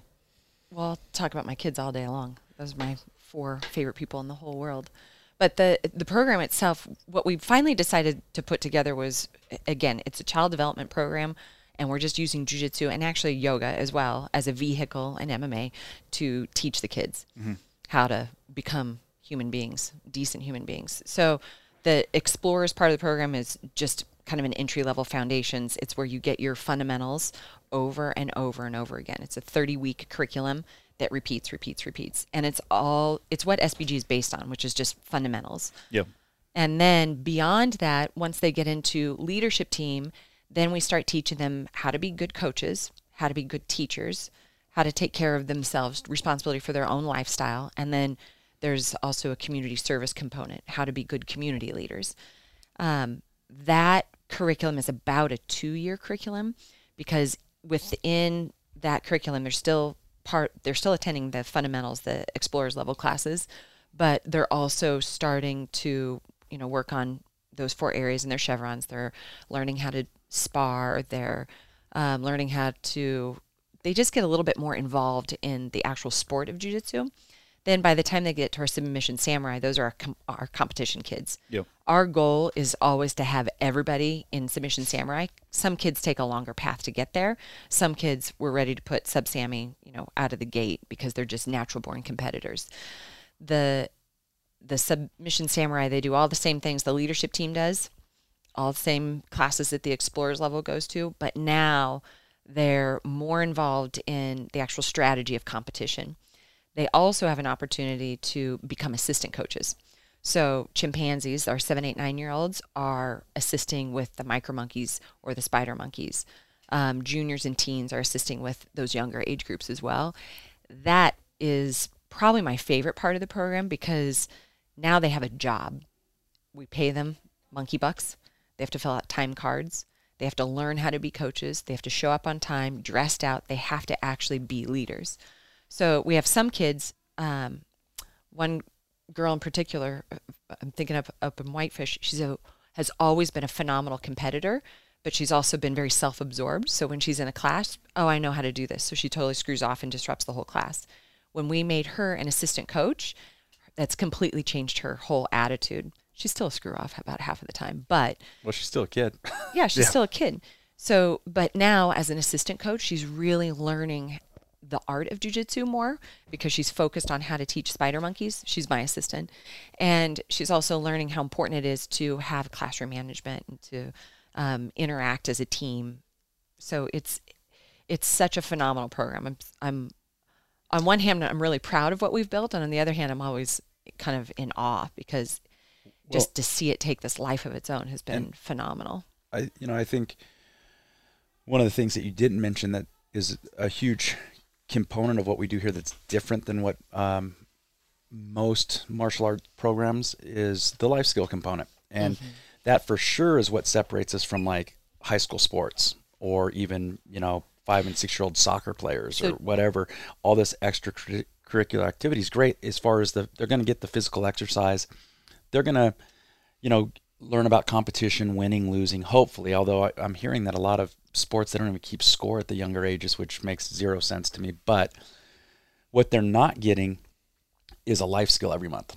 Like, okay, this month we're working on courage. Well, what is courage? You know, we're, we're, we're teaching them about uh, teamwork or humility and respect, responsibility, all these important life skills that, you know, when you're in school, you're learning math or you're learning English or but where where where do you learn the really important stuff right And the Hopefully from your parents, but I don't. I see a lack of that more than an abundance of it most often. and some of that is parents i think not having a, a framework to, to learn from so the life skills are technically for the children but the parents are definitely involved in that life skills um, my favorite one is actually this month because i think we touch on it's not some of our life skills are very basic respect.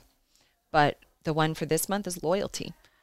And we don't talk about loyalty very much as a community um, because you know god forbid we divide and god forbid we um, disagree with each other god forbid we stick to to the people who have helped us and that's the life skill loyalty is caring for those people who have cared for you caring for the people who um, have made you who you are today and those are interesting conversations to have with five year olds yeah you know Yeah, I can imagine. especially when you say, okay, who can name loyalty? And they say, okay, uh, you know, I pick on you, little Johnny. Uh, we're going to go to my grandma's house and eat hot dogs later on. Okay, but let's go back to loyalty. I can see that being an answer. yeah you get some funny ones in montana too i mean there was a cougar in my yard today Respect. Yeah. exactly. But that's that's our goal is to deal with the tough stuff. So deal with the tears when they're happening, deal with the bullies when they're in your face, deal with the hard questions of who do I stick next to? What what does loyalty actually mean and how does that look for me as a 6-year-old? yeah and those those uh life skills that we write every month they you know there's a story to illustrate the Yep. life skill and it's age appropriate so there's two levels there because obviously the teenagers don't you know their their story is going to read much different than a five and six year old's going to read The teen stories are based on historical figures. yeah yeah. So we pick someone out. So loyalty, um, we had to find. I said, okay, I want the loyalty historical figure to be someone in sports, but this sports person can't. So they have to have been loyal to their team, even when they made it big. They had to stick with the same team, and no criminal record. Do you know how hard that was to find a sports gonna say, figure? even just saying loyal to your team, given the fact that Just people are that. traded and you know Yeah. they move around, that would be difficult in and of itself. Add the criminal record. It's right. a Almost layer of impossible. so. John Elway was who we came up Yep. with. I'm not a golf fan, so That's football, Dad. I'm aware of that. Haven't you figured I out that that. sarcasm is my favorite weapon? pass You- your you're- you're just- you you're- later. First off, you're, not going to pass my you're, guard. You're throwing him softballs. you really are. How long did it take you to fall in love with the jiu-jitsu? Um, And don't lie to me. I started jujitsu 10 and a half years ago, and I fell in love with it after I competed at Masters Worlds. I was a purple belt. That was two years ago. So, eight and a half years of grinding before you truly fell in love with it. Yep. But I continued to show up, and I continued to work through the injuries, the adversities, the stress, the managing uh, the juggling of everything that I have to juggle just to show up to be on the mat. I continued to do that because I knew from watching my kids and other people's kids and adults that I would be a better person if I just stuck with it. That sounds like our relationship.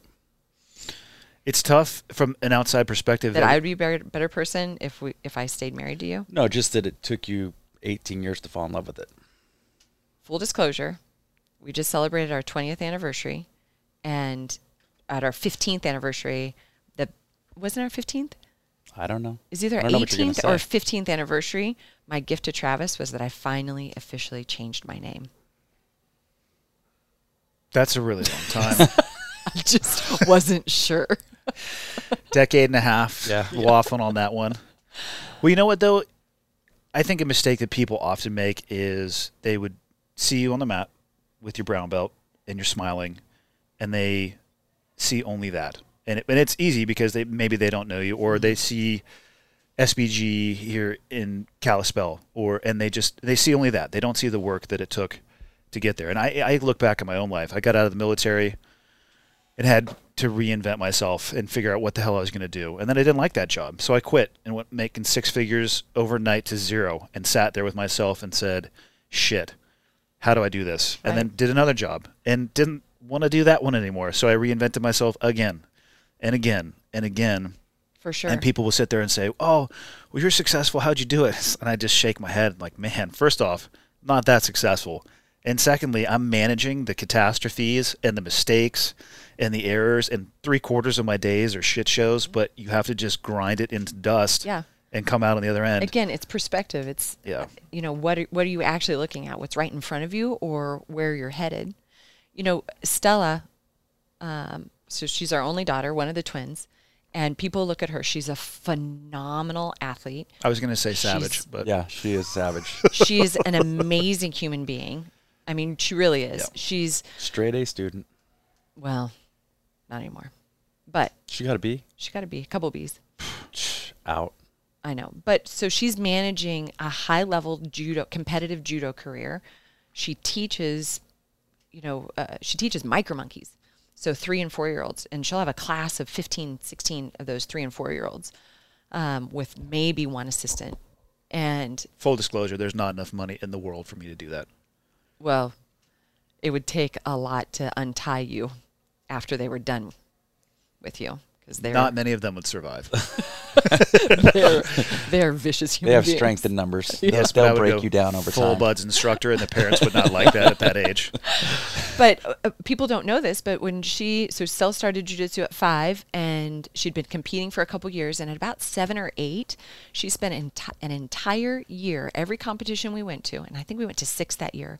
She had a full, full mental breakdown, mat side every fucking match, Full nuclear. full like Crying. stomach ache, crying, Prior, before, or after she rolled. before. Before. So the second they called her name, Stella, step up over here, stomach ache, tears. Just anxiety Yep, based. Anxiety, competition anxiety, just performance anxiety. She loves jujitsu. She loves Yep. competing, but she couldn't control it. And after the competition was done, because you know, being the good mother I am, I would give her a hug and a kiss and say, "Sweetie, you're going to be just fine." Shove her onto the mat, and I would pull Leah or Amanda, not us, but another coach over and say, "Please coach her," and we would leave so that she could be there, and she would start the match, and you know, we'd give the ref like a side eye, like, do not stop that match just because she's crying. She's fine. she's fine. Yeah. She's gonna live. Yeah. And um, that's what it took. It took a full year of that.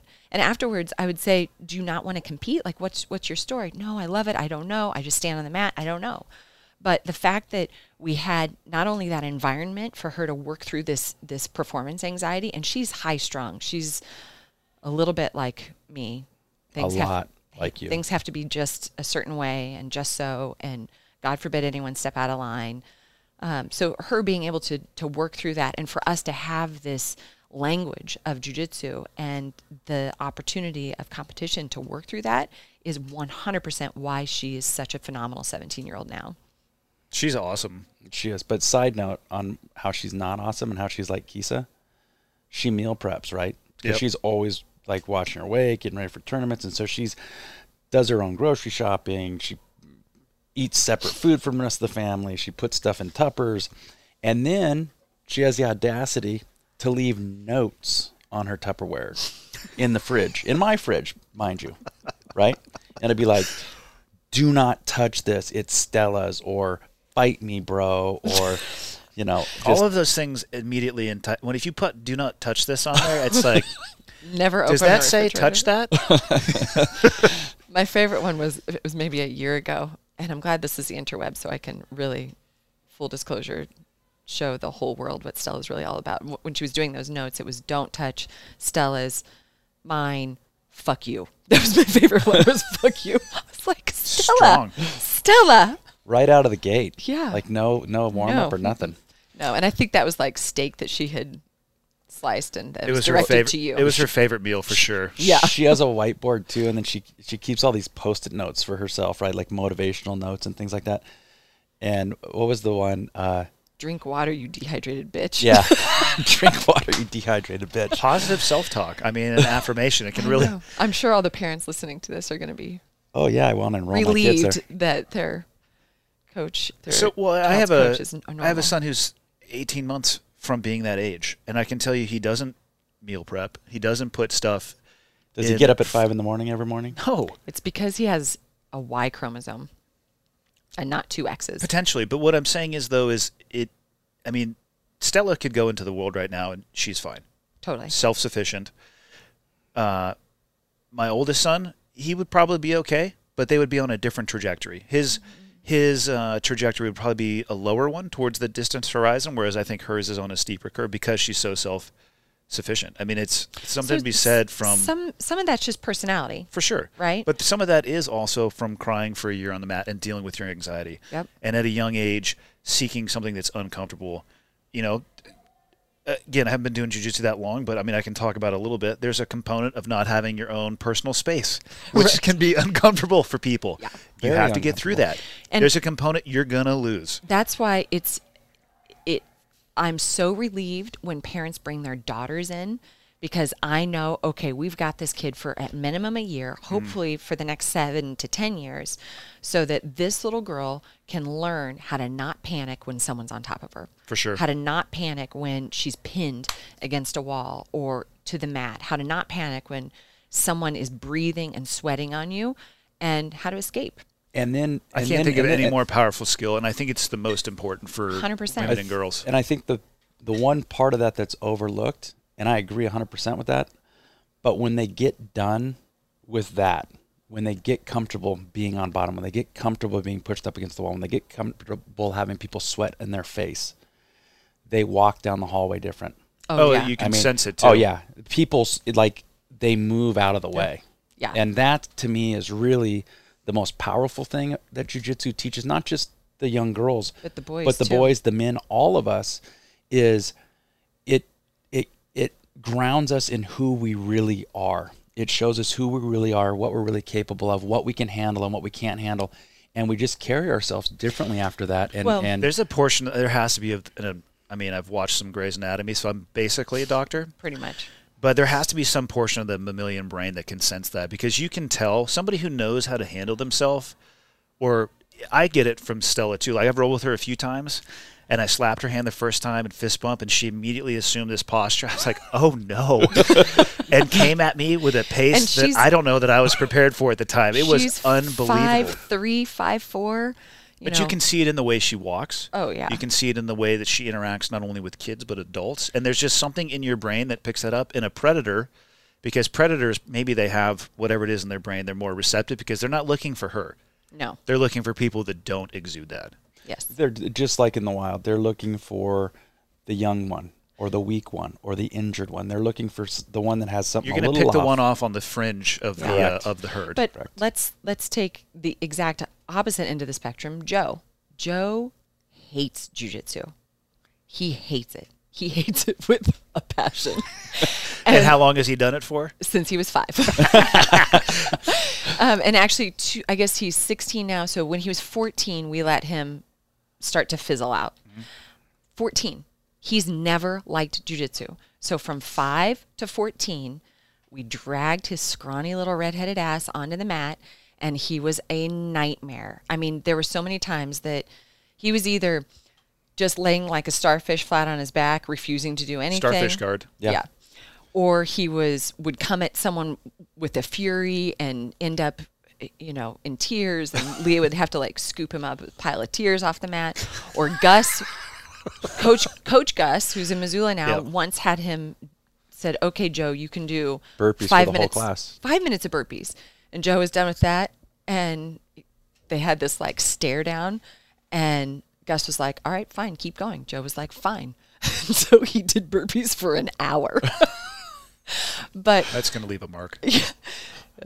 He was So- in tears afterwards. Yeah. But even Joe, who hates jujitsu, who I had just asked him last night, like, what have you gotten out of training? Nothing.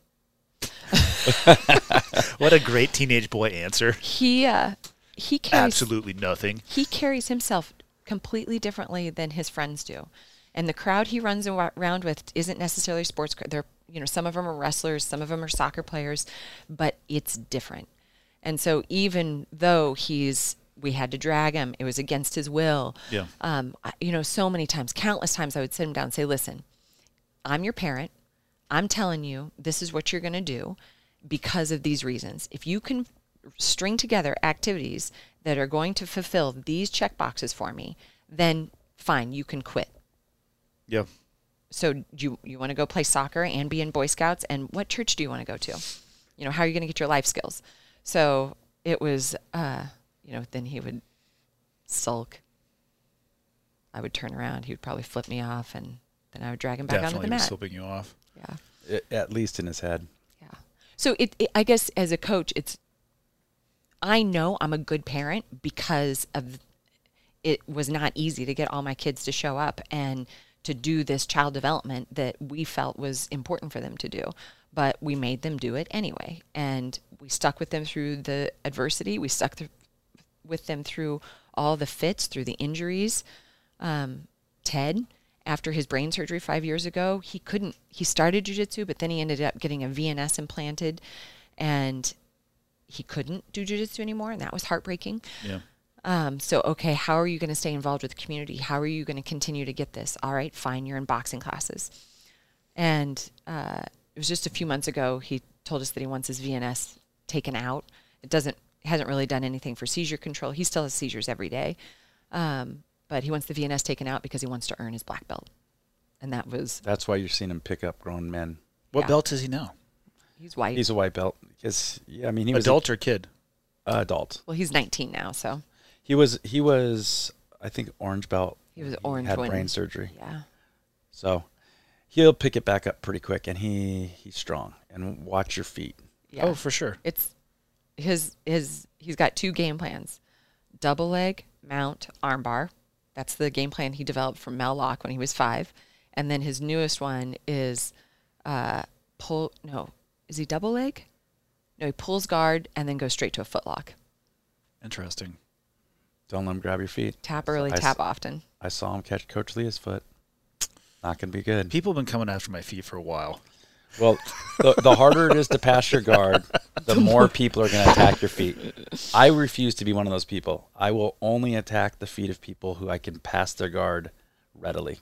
Well, it seems, and again, you guys know my experience level. It seems bizarre to have your full game plan to be I need to grab a portion of your body and fall backwards onto the ground. It's, Never. it's it's counter to everything we know that's true about fighting. I was going to say, if you do that in a bar and the person has a friend, your face is going to get football punted through the uprights. It's it's only ever get on top, stay on top. yes Yeah. I mean, I understand why they do it. I understand it in the competitive setting, but I think, um, I don't know, one of the way I look at it, it's like, that I'll, I'll get to that last. I'd rather actually have the practical application It's a better way to go. because the odds of me ever doing that in an environment that is not padded is less than zero.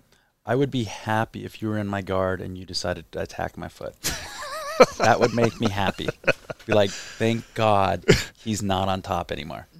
Travis doesn't won't let me get on top. I almost swept him yesterday. He did. It was bit. close. You'll never do it again Uh, probably not. I don't know. No, it's going to get worse, not better for me. it's that's the problem with being the coach. It's like I can either be a really bad coach and make sure that none of you guys ever have success with me, or I can swallow my pride, teach you everything I know, point out mistakes you're making when you're making them, and say, "Oh, this would have worked if you would have done that. And then eventually take my lumps, Yeah. like I have with That's what makes you a good coach. so many Agreed. people. In fact, Ryan Robinson caught me in a knee bar the other day. He Jerk. uses all the tape.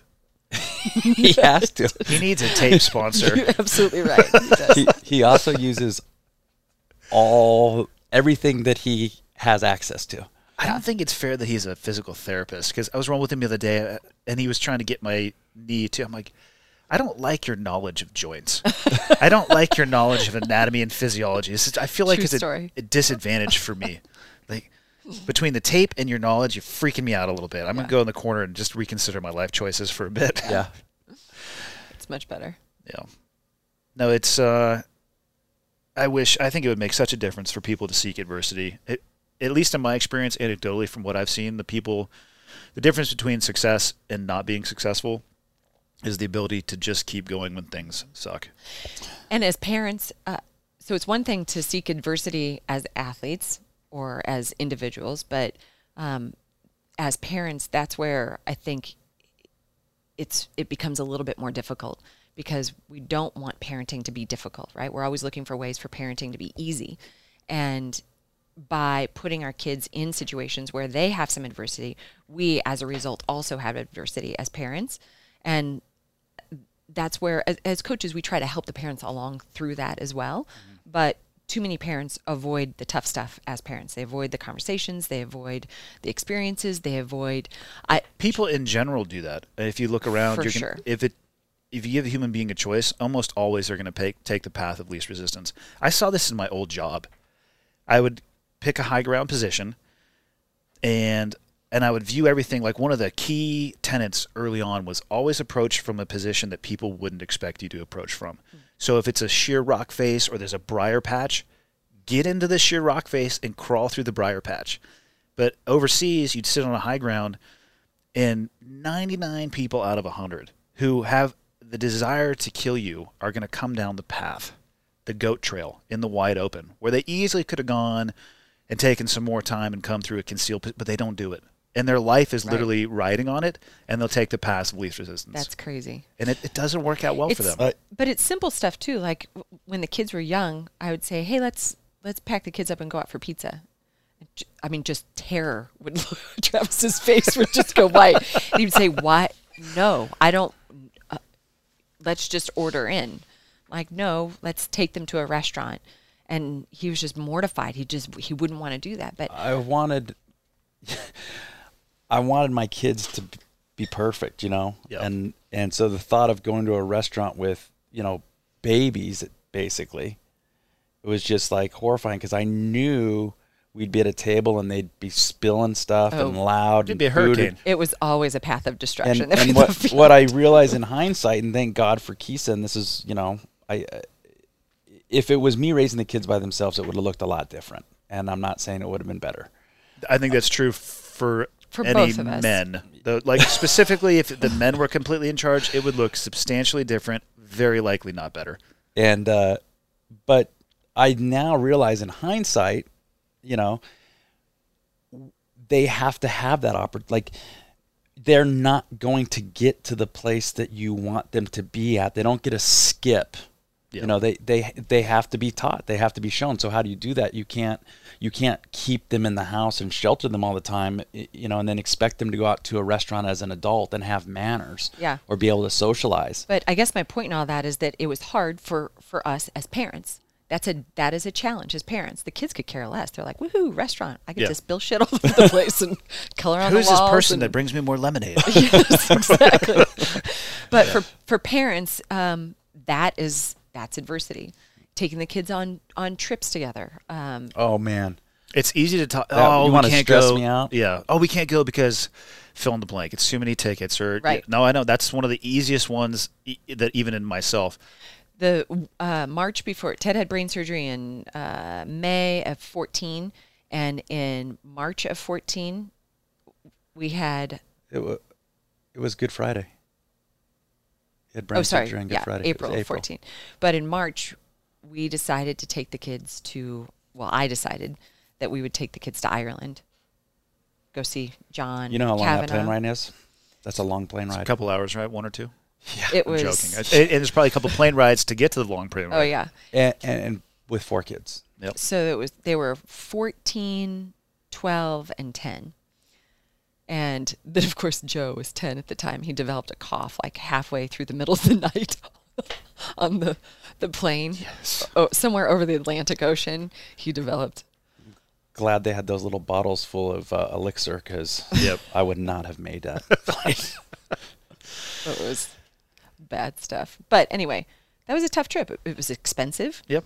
It was exhausting to to manage everything. It was but it was important to us to do that before Ted had brain surgery because we didn't know. Yeah. Are we going to be able to take a trip like this? Like no, you you have to take you have to live life to its fullest. It's what I loved about your free range American um, motto when you explained that to me is we have all these freedoms, we have these opportunities as parents, we have these beautiful children, these wonderful families. What are we going to do? Sit at home? No, let's go see the world. Yeah.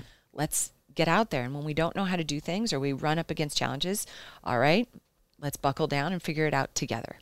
And that's that's what we've really tried to do, not only as our family, as the Davisons, but also as the gym, Yeah. as the larger SBG community. And what we've what we've tried to do with our, that Growing Gorillas with our kids curriculum is to lay out a really clear plan for anybody to pick it up and to implement it with their kids, their kids program, their families, their all their athletes.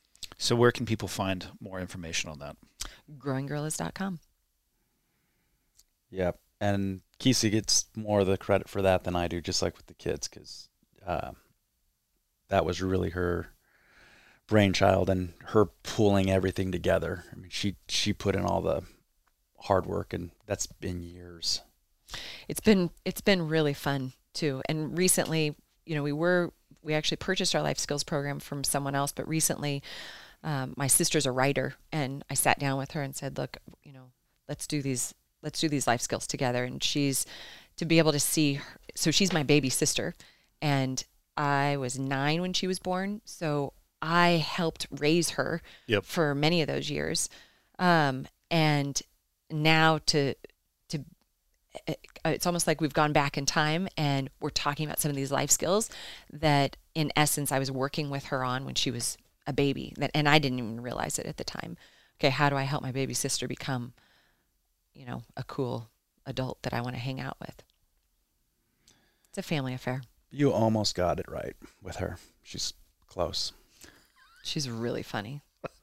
She can be sometimes. I think that's true of everybody. Nobody's funny all the time.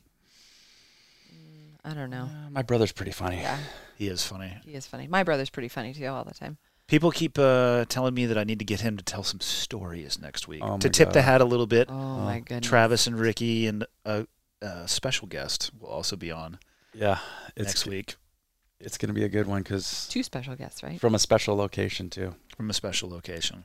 Well, I said Ricky and Travis. I can't tell And the, additional special guest. Yeah, but I'm think I think there's going to be two additional special guests. I only have four headsets, Yeah, there's gonna be people watching. but Oh, we could also do two podcasts. No, we, Um, we we will not be doing two podcasts. We will having we will be having we will be having people wishing and hoping that they had the opportunity to be on the podcast. Perfect. That's what makes it Gotcha. that's what makes it cool. Even better. It's exclusive. I like it. What else do you guys want to add? Uh I mean for all of the what I don't want people to think is that it it was easy for us or or that that we think that that uh it's simple. You know, because I think sometimes in this kind of a, a a conversation it can come across as if oh you suck, we're great and that's not the case. Yep. If anything I would hope that people realize that oh it it has not been easy for them. This was their you know it, it's hard and they struggle and it's okay to have um issues and and to work through them. I'm basically back to what you're saying with adversity. We d- we've dealt with it. We'll continue to deal with it. That's part of Yeah, I was gonna- life. It's not okay if those things happen. You should expect them to happen. You Yeah. should prepare yourself for them 100%. happen. Yeah, and you And should no one's going to save you. Yeah, and you should prepare your kids to experience that because you're not going to be able to protect them. Maybe for a little while you can Yeah. shelter them, but eventually they are going to have to deal with it. And and just like with the five year old girl, let's have them deal with it in a in a fun, safe way through competition, through losing at games, um, so that when they do hit those big stumbling blocks, like oh, you know, divorce or death in the family, or I didn't get into the college I wanted to get into, or I lost my job, or something that is much bigger than losing a game of ship to shore, they've got the skill set and the mindset and the attitude to say, okay, Yeah. reset. This is okay. Last time I faced adversity, I came out better for it. So this time, same thing, head down and get through it. Life is hard. It never gets easier. We just have to get smarter and stronger and more resilient, and we have to keep going. That's all I got. That is all I have for you this week, ladies and gentlemen. Thank you for tuning in. Uh, first and foremost, the podcast apparel is back in stock and finally shipping again. Full disclosure, I am an idiot, and anybody who knows me directly would probably shake their head and laugh at that because I am in fact an idiot. I had a error in the number of items for sale, basically a discrepancy between inventory and actual inventory on hand. But it's back. So if you want to support the podcast by flying the flag and telling people about it, please do that. Go to clearedhotpodcast.com, clip, clip, click on the shop tab, and go to town. Get a t-shirt or don't. It's up to you. What else? If you could help me spread the word, that would be amazing. Tell somebody about the podcast. Recommend it to somebody for me. And lastly, if you haven't done it, do me a favor, go to iTunes and write a review. Whatever the review that you want to have up there. If you think the podcasts suck, write down, hey, Andy, I think your podcast sucks, and post it, and I'll take a look at it. If you have some advice or suggestions for things you think I could do better, let me know. I'll do the best that I can. And that's it. Talk to you next week. Have a very good four person podcast coming up for Monday and a return guest coming up the week after that, an author, if you will. And that's it. Talk to you later.